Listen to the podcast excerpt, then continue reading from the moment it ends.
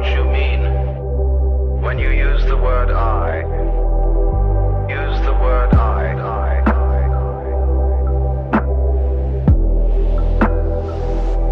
Take a break.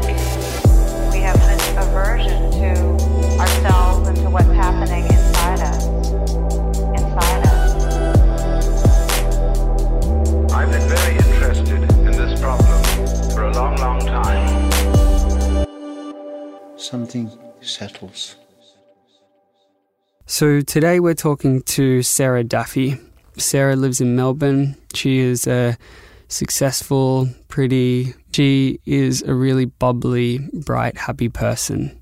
But it's interesting, Sarah is the second person I've ever met who's actually gone through the very rare and incredibly shit experience of depersonalization.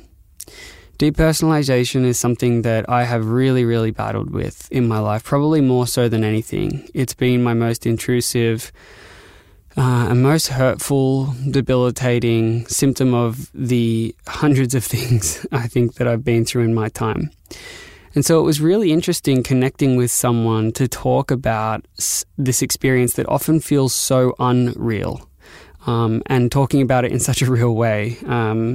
But depersonalization is where you are a stranger to yourself. It is a mild form of disassociation, although it's a mild form compared to more acute forms where you have amnesia or completely lose track of who you are.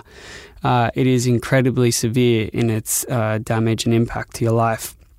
I know for me, it was probably the thing that made me felt most crazy and most like an alien, because you do feel like you are genuinely nuts pretty much all day, every day. It's a very hard thing to describe unless you've lived it. It's incredibly hard to put words around. But Sarah does so in quite a powerful and elegant way. For me... hearing a story like Sarah's was what changed the trajectory of my life, to realise that I wasn't nuts, I wasn't alone, and that I wasn't a bad person. And I think often that's the inflection point we need to find meaning and fulfilment back in our life again. Trigger warnings in this episode relate to people that are going through depersonalization. So often it helps to know that you're not alone. But then on the flip side of that, hearing about it too much can be super triggering. And so be conscious if high anxiety, panic disorder, or anything in that domain which is closely related to depersonalization, if you're going through it, use it as a way to connect, not a way to lose yourself. Stay with us and feel human. Stay in your body throughout the course of this talk. It's really important to be grounded when we're talking about matters like this. So without further ado, I'd like to introduce you to Sarah. Go slow, go strong, one moment at a time. We're all on the journey.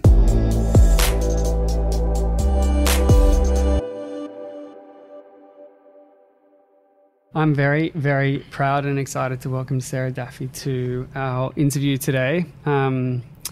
We have a lot in common. So for a living, I share my story, and I have devoted my entire life to mental health. A lot of what I do is divulge the deepest, darkest personal secrets of mine, so that other people feel less alone, and so that people know that they can be understood. Because for me, the thing that changed the trajectory of my life was seeing one guy who I had never in my life felt like anyone had got what I was going through, show me that he did. A lot of that confusion came around one specific thing that I'd been suffering with, which was depersonalization. And Sarah, you're a normal, healthy, functioning, beautiful, smart adult that has been dealt with this issue, which is incredibly hard to face. So I'm very happy that you can join us for a conversation. Thank you for having me. So as someone who has struggled with disassociation and anxiety in your life, what do you think has been the hardest part for you? I would probably say not feeling like myself. Mm-hmm. I mean, as you know, with any mental illness or mental health condition, it kind of strips you for a period of time until you get to know it quite intimately of a part of your identity and kind of who you thought you were. And I feel like for me, the dissociation and the depersonalization that I've experienced, I think is you know, kind of a byproduct, I suppose, of my anxiety, has created greater distance between who I identify as being, like who I feel like as a person. It's kind of stripped me of my sense of self. So for me, that would probably be the hardest thing. And so what if the outside world was to define you and have a sense of self, can you give us a brief rundown of who you are as a person? Sure, yeah. And like a bit of your story. Yeah. So I'm 31. I'm an executive assistant. I've done a lot of writing as well. Used to work at News Corp. Currently work at the AFL. I'm a twin. I grew up in northeast Victoria, in country Victoria, so in Wangaratta. And after I finished school, I knew I had a passion for communications and writing, but wasn't really 100% sure what I wanted to do, so kind of put uni on the back burner. And I ended up moving to Brisbane, where my dad is located, so parents had separated. And lived there for about 7 years and then Sydney for 2, and I've been in Melbourne for about 15 months now. Okay. Yeah. And how about kind of like childhood, teenage years? All pretty normal? All really normal. So I have a twin sister, Lauren, and we are just chalk and cheese. So I always like talk about our childhoods in kind of comparisons. But she used to be quite an introverted, kind of shy sibling, and I was the extroverted, kind of outgoing, really social, kind of you know, outspoken person, I guess. And then as I've gone through different things in my life, I've kind of you know, wrestled with you know, how anxiety has affected those parts of my personality, and probably become a little bit more withdrawn and kind of closed off than what I was previously. But in a nutshell, my childhood was amazing. Like, no massive, significant, horrible events. It was pretty good, yeah. What are some of the things that you enjoyed doing? When I was a teenager, or more so now? Up. Yeah, well, I went out a lot, so I partied quite a lot through my teens. I enjoyed catching up with friends, just kind of really living in the moment and just being quite impulsive, I guess. So I always enjoyed reading and music and culture and kind of art, but I did have a really active, fun social life. It was, you know, when I was kind of 17, 18, 19, it bordered on reckless sometimes, you know, but nothing that I wouldn't consider to be quite typical of someone at that age. Yeah, yeah.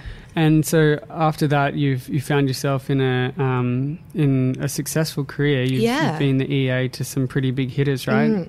Yeah, that's right. So I worked. I started my EA career at Ernst & Young when I moved to Brisbane, and supported 2 really senior partners there. And it was amazing. So I was there for 5 years. I learned all of the professional skills that I have now there.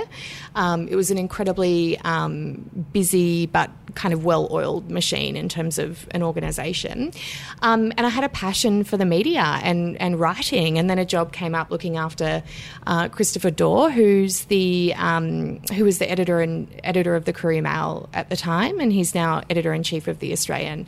I've also looked after the CMO at News Corp, and currently look after the head of commercial at the AFL. Awesome. So yeah. So we've got this this tension between the two lives, like I'm intimately familiar with, where normal outside life, good career, not stopping your professional progress, but on the inside, turmoil and an inability to feel like you can articulate really what's going on. Yeah, definitely. And so if you were to start to try and articulate some of the things that have bothered you, how would you do that?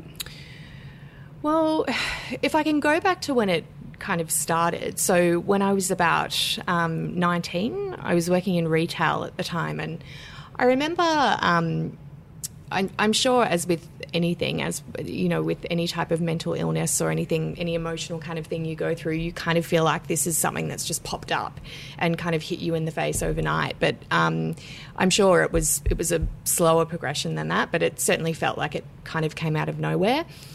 So as I mentioned before, really social, active, outspoken, outgoing person who couldn't get enough of people and life and everything.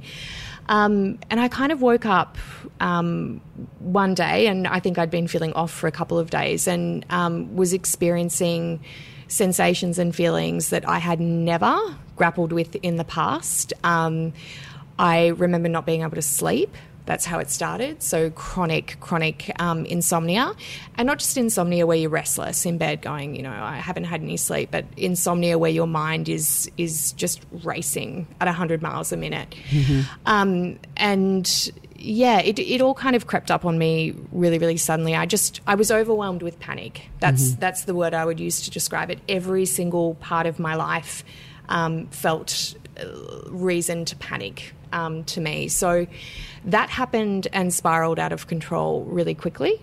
I was trying to pinpoint exactly where it had come from. Obviously, mm-hmm. I'd gone out and partied pretty hard, done a lot of things, thinking, have I created this? Have I done something that's broken my mind? Or, mm-hmm. you know, but very much felt like I was just completely losing all mental control.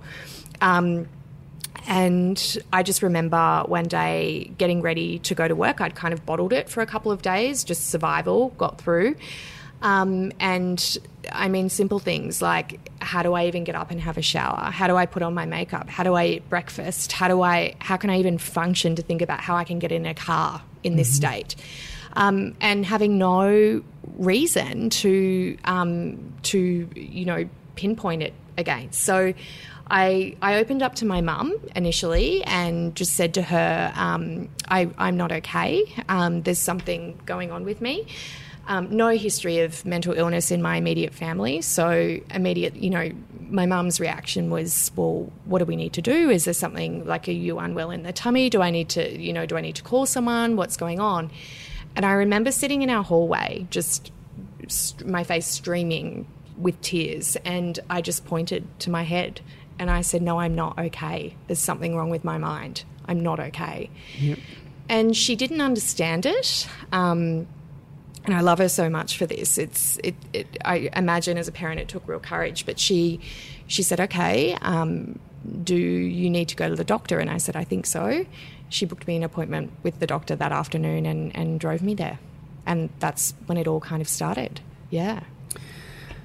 I relate to that on a million levels. Yeah. I think the part I relate to most is some mental health issues are very not easy to describe, but you can kind of wrap your head around, even if you haven't been through it. I can kind of envisage what that might be like. Sure. Even really complex illness like bipolar 1, where someone's fully manic, you're like, I could kind of get what it's like to be manic. Maybe not to that extent, but I get it. The thing about some ill health issues, particularly depersonalization, is the complete and utter inability to describe what it's like. In the describing what it's like, you feel fucking insane. You do, yeah. Because it is so hard to describe. And then when people look at you and go, oh, like that confusion or that...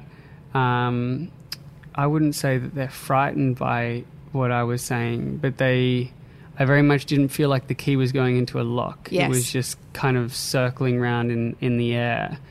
That only contributed to what the fuck is going on. And so I felt that you experienced some of that, right? Oh, of course, yeah. I mean...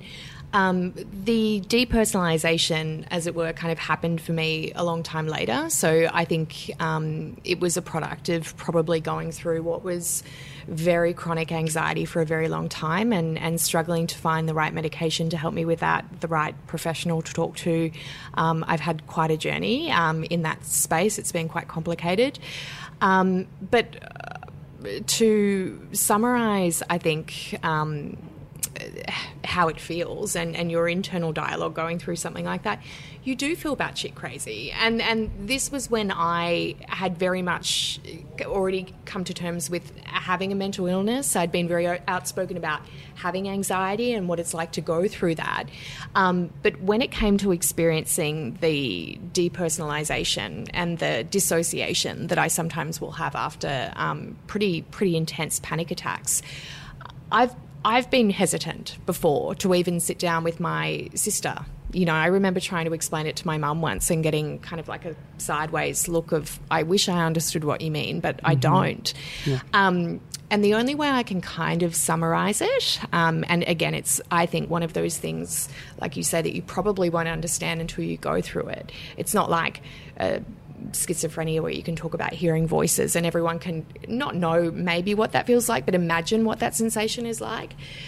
It's depersonalization is such a complex thing to articulate, but the best way that I have tried to do it in the past, and the way in which I've read about others also doing it, is just feeling like a stranger to yourself. So feeling like you really don't have, as I was saying before, a sense of your own self and identity. You feel foreign to yourself. It's kind of like, and again, a strange example, but I'm sure you'll understand, looking at your limbs and feeling like they're not a part of you, feeling like they're not attached to your body. It's almost feeling like you're in a chronic state of watching yourself and monitoring yourself from the outside. So much like what happens to trauma victims when they've gone through something intense like rape or a bombing, or, you know, like some sort of homicide, your body has this amazing way of trying to protect you by removing yourself from its unit to almost, you know, kind of hide you from the trauma that you're experiencing. What I have found is through going through, you know, consistent exposure to trauma, which is anxiety at different points in my life, that's been my body's way of flicking on the protection switch. Like, I'll stop you from experiencing what you're going through by taking over and almost allowing you to experience nothing in the process. So I often feel quite numb when I go through that sensation of feeling, you know, intense depersonalization. And yeah, it's chronic, but it's a really hard thing to articulate. Yeah. Well, I have definitely felt all those things. Yeah. And more. And it is, it's, I think the most strange and kind of fucked up thing in a way is that the words that you're coming out of your mouth saying, I know that this is my left hand, but it doesn't feel like my left hand. Seeing them come out of a mouth like yours, this professional, you know, put together businesswoman, is the most curious thing that, I really, really, really, really battled with that for a long time. Just not being able to feel seen, not being able to feel understood, which I honestly think is our greatest need as humans, is to feel understood. I agree. And the just that complete holy shit, and you hear yourself talking, you're like, what the fuck is going on? It's so bizarre. And but as you say, when you actually start to wrap your head around it, and for a long time I didn't know it was that. I thought it was anxiety, and I'm like, no one else that I know who's anxious is feeling this.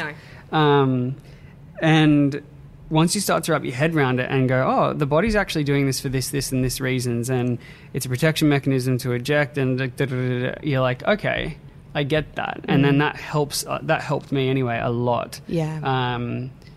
Kind of buy into the rationale. Yeah. And it's interesting and ironic that, so Heart on My Sleeve's programs all start with the word real. Yeah. So Real Conversations is our learning platform. Real Mates is our peer support platform. Real Stories is is kind of what we do on social with the sharing and real talk is the podcast.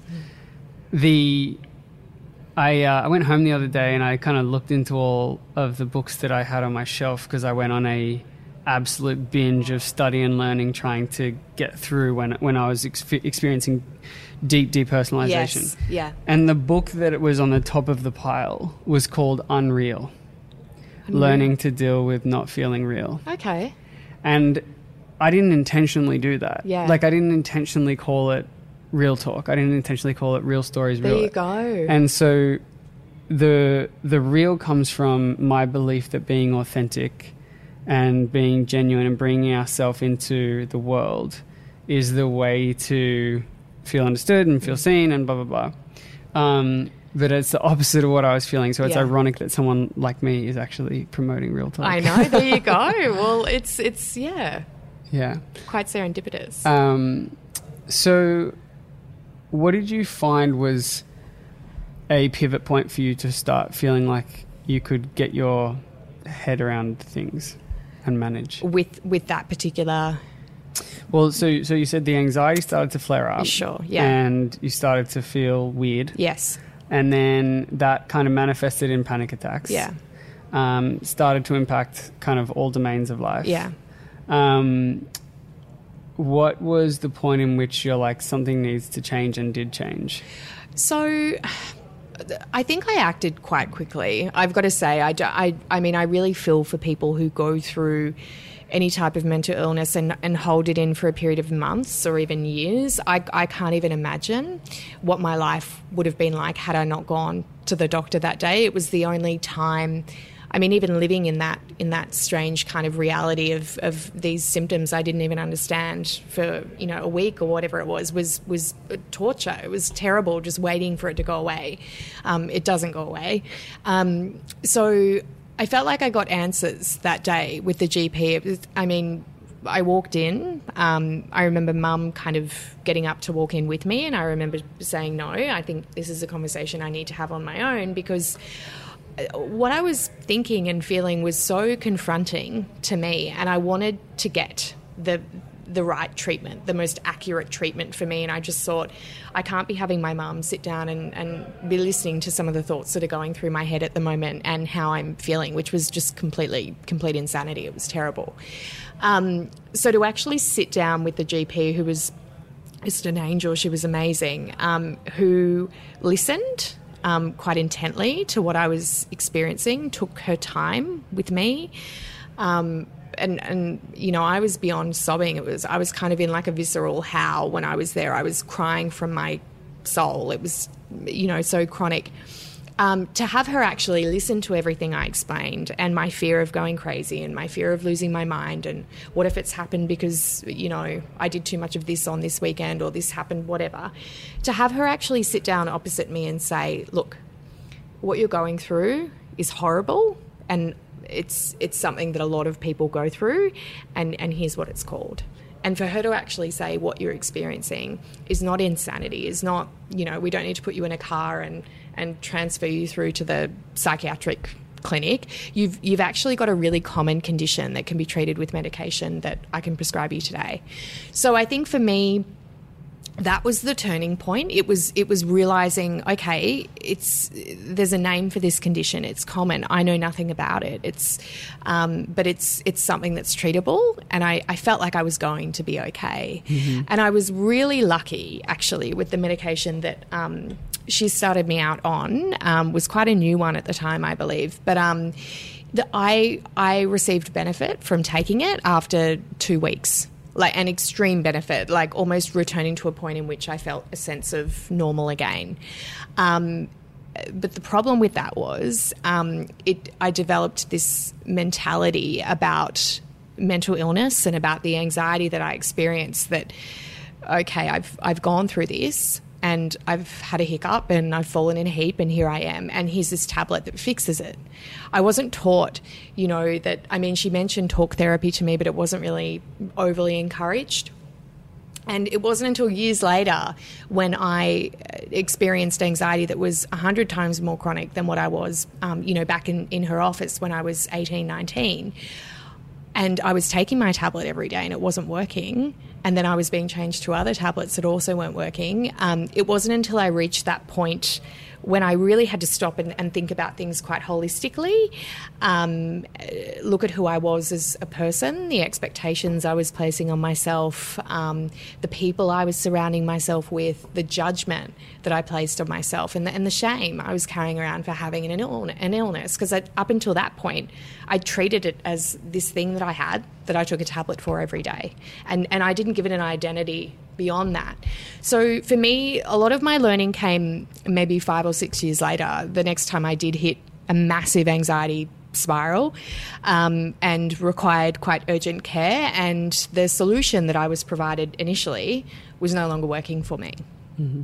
So I had to change my whole approach to mental illness, the way I treated it, the help that I sought out, the discussions I had with people. I had to rediscover a part of myself that I didn't even know existed. Mm-hmm. Yeah. A few things I want to pick up on, really good points. So the feeling of not...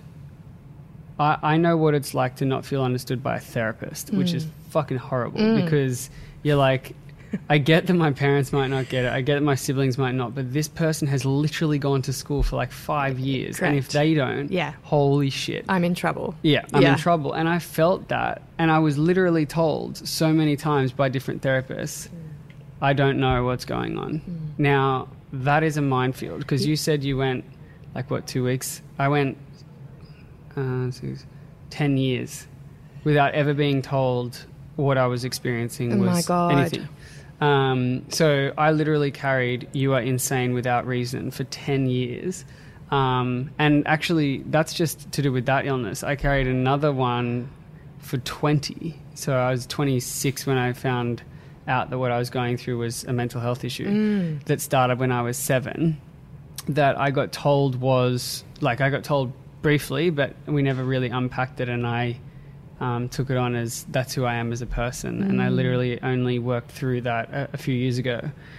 But the reality is no one talks enough about that psychologists or doctor experiences aren't always great. Yeah. GP experiences for me particularly was like earth shuddering. I could not step foot because they were like, I just feared them like gods. Yeah. Like if they said that I was nuts, it confirmed it and I was done. Yeah. So I avoided the GP because I was petrified. Yeah. I avoided psychologists because I felt like it was futile. I had already tried and people had told me that that they didn't know or that I was anxious, and I was like, that just doesn't fucking feel right. You're not helping me. Yeah, exactly. So for anyone out there who feels incredibly scared by the whole experience or feels like they're not understood or that they're searching for something, then I know what it feels like. And Sarah, you know what it feels like. I know exactly what it feels like, yeah. Yeah, and I think it's just nice sometimes to know that. And sometimes that can be more helpful to feel understood by someone who's gone through it versus a professional. Right. And the mind is an incredibly complicated thing, and that there might not just be a tablet. I think a tablet is a really important part of a recipe for a lot of people, including myself, of which you pull that lever in the toolkit alongside all the other things. Because I think ultimately what we need, the three things that we need in my opinion, is connection, coherence, and confidence. Yeah. Which is, I feel loved. I feel like I'm enough. I feel safe in containers of relationships that are close to me. Parents, friends, colleagues, whatever. But I'm seen as a human being in all my flaws and all my strengths. Second thing is coherence. I have a kind of stable sense of who I am. I have a stable sense of my story, my past, how unhelpful coping behaviours might be playing out in my everyday life. Mm-hmm. And the third thing is confidence, which is hope on steroids. Not just things can get better, but I genuinely believe they can happen to me. Yeah. Because some things can be so insidious and consistent and decay at such a rate that you're like, there's a lot of good stories out there, but trust me, I'm not the guy that comes onto this podcast and tells mine. Yeah. Because there is no good ending. That was the narrative I had for a long time. Yeah. And I am still scared to say that out loud today. Yeah. As a guy who runs a mental health charity and does this for a living. Yeah. I still wonder, I'm like, is the penny going to drop one day and I'm just going to be fucked up again and it's going to be horrible? Yeah, yeah. Is this just like a good streak or like... And so there's part of an imposter in me that still exists. Yeah. But the more and more I have less to hide from, the less scary it is. Mm. I agree. Thoughts? I 100% agree. And I think when I had my last, I kind of refer to it as my internal meltdown. When I had my last quite intense internal meltdown, I was in Sydney about 2 years ago, and I was in pieces after that happened. I mean, physically. So at the moment, I'm 65 kilos. I was 52 back then. I was having about 10 panic attacks a day. I was so anxious that taking Valium to relieve that made me anxious. So the thought of sedating myself made me anxious, which might seem weird to other people, but when you're anxious and you're grappling with things like control and sense of self, you don't like the feeling of taking something that's taking that control away from you, even if you're out of control. So I was in the worst place I've ever been in, and I got through that. It took months, about 8. And I mean, I was doing a lot of hard work in those months. I was going to doctors, psychiatrists, psychologists, meditating in the forest in my mum's, from my mum's place in the country, doing everything I could to help myself. And the anxiety was that bad. I was agoraphobic for a period of time. So I feared even leaving the house in case I would have a panic attack in a supermarket and not be in a position in which I could easily kind of flee to safety. It was that bad. And I remember thinking at that time, I'm never going to get better. I am that statistic that you don't read about. I am that case that, I am not your success story. I felt like I was 100% medication resistant. I felt I was being, kind of medicated and medicated more and more and more by psychiatrists who were trying to kind of blanket out everything I was experiencing, and nothing was working. So I felt I was beyond medicinal help. Like you, I would sit down and talk to psychologists about what I was experiencing and almost have to talk to them about my symptoms as if I was teaching them about what those things are, which gave me no confidence. You're paying someone to actually sit down and really listen to you and give you the advice that you need, and they're kind of looking at you like, hang on, can you give me an exact summary on that stuff? I've literally looked at some therapists and been like, when you guys rocked up to uni that Wednesday to learn in the DSM about what some of this stuff is, were you fucking asleep? Yeah. Or like, what you were was high. The deal You there? Were somewhere. You weren't at uni that day. You certainly weren't paying attention because I don't get how this is a foreign story. No. Not to shit on therapists, by the way. Because of course not. I have two particular therapists that have been top 3 reasons why I'm healthy. Same.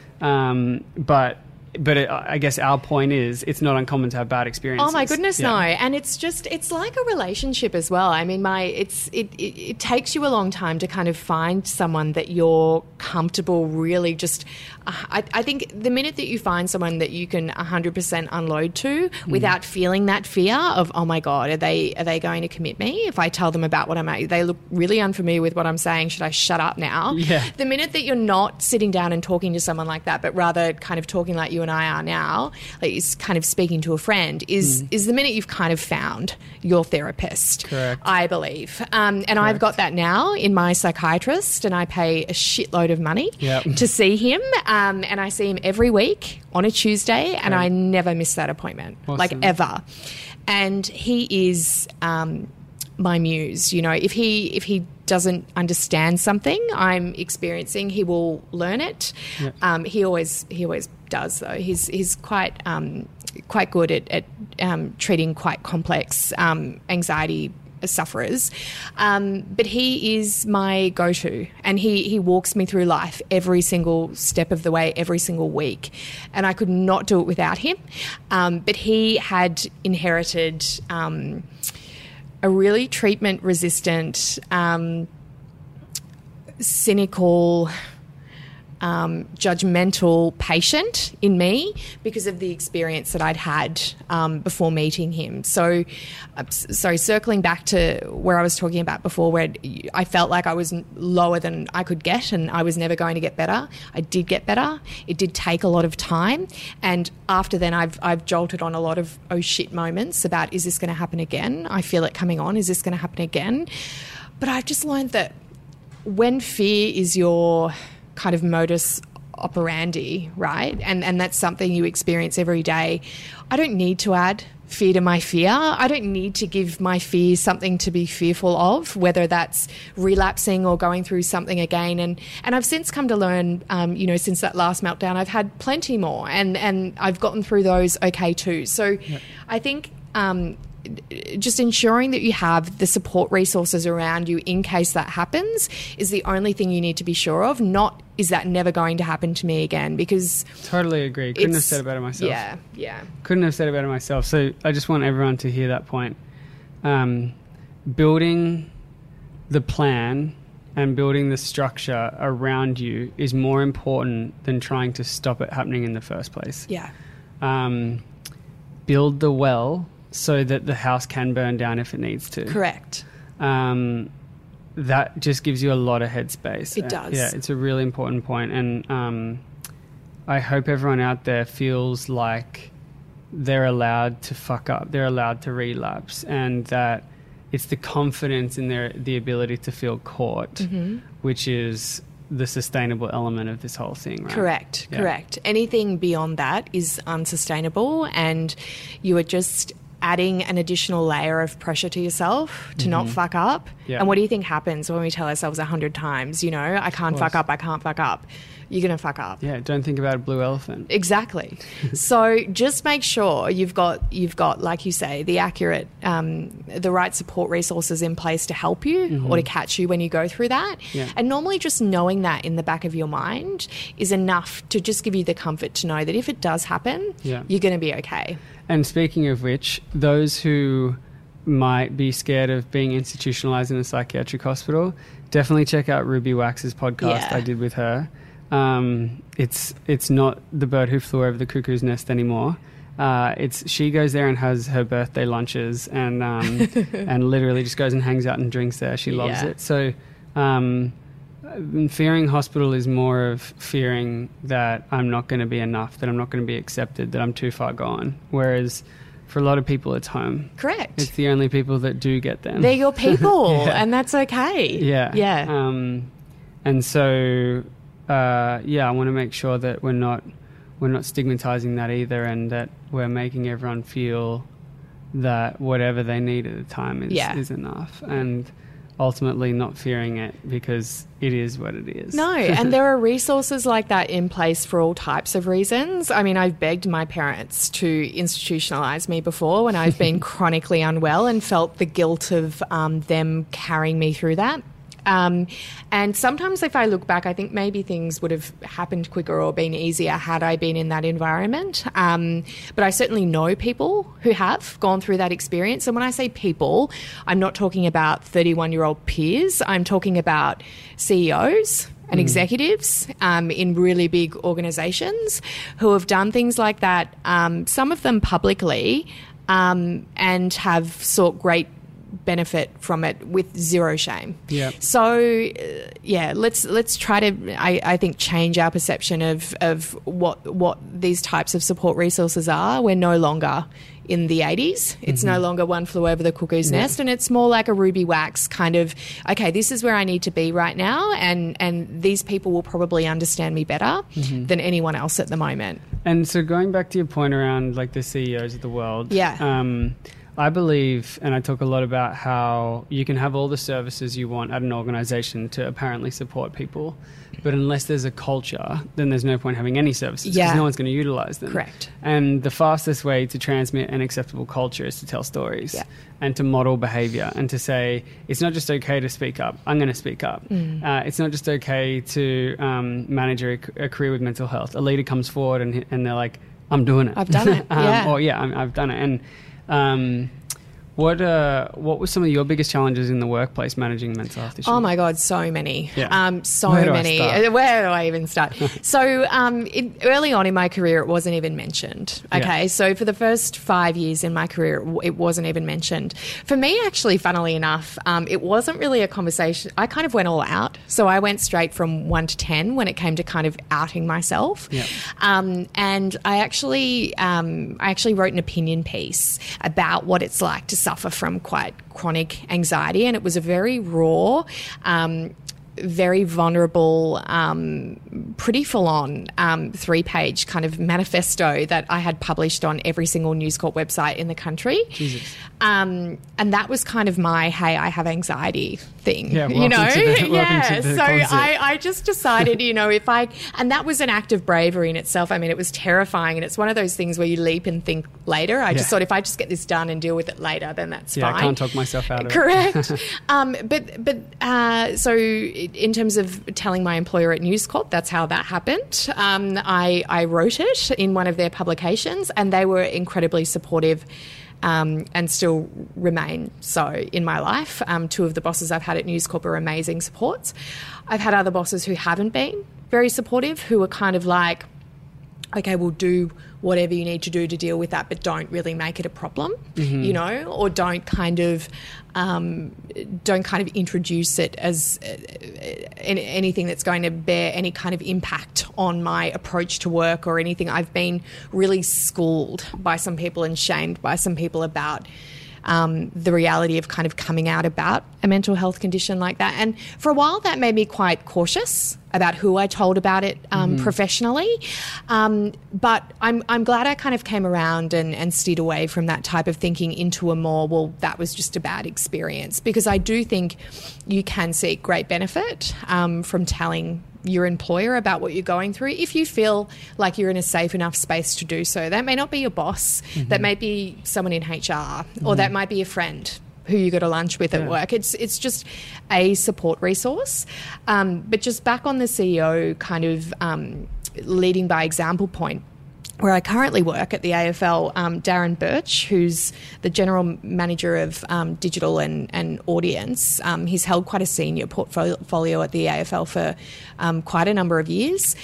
He has been very, very open with staff about his experience with depression and the treatment he has sought for that, some of which has been going to actually get inpatient care. Mm-hmm. And similar to Wayne Schwoss, the AFL player, I actually sat in an AFL seminar one day where Darren Birch and Wayne both stood up and talked about what it's like to be typecast as this strong kind of alpha male character, but yet you're dying on the inside, and had both of them encourage staff to speak out and to really make use of things that we've got available at work, like employment and employee assistance programs, or we do lots of mindfulness classes at the AFL. I feel like I'm in quite a good environment when it comes to actually an employer practicing what they preach when it comes to promoting positive mental health. But that, I believe, that's only come from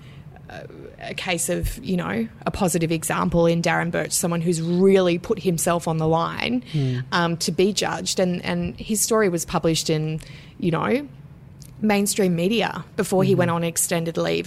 He had to wake up literally reading about his experience with the public in the paper.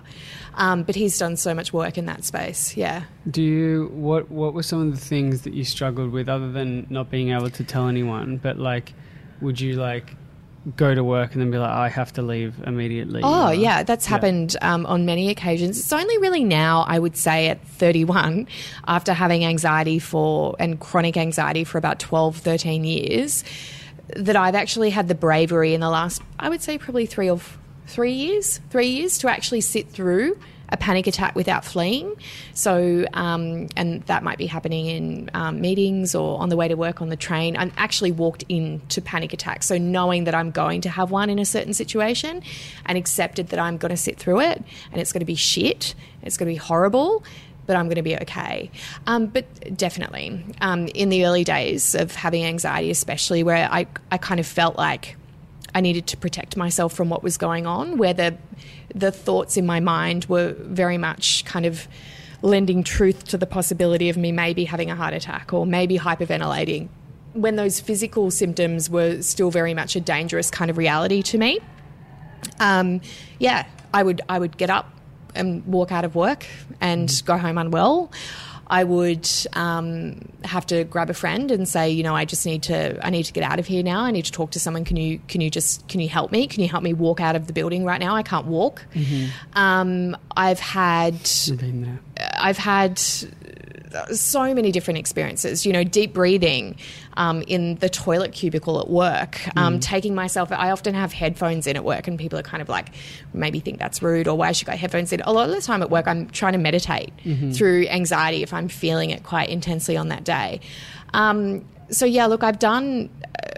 been put in 1,000,001 fight or flight situations at work and also socially in which I've had to overcome that.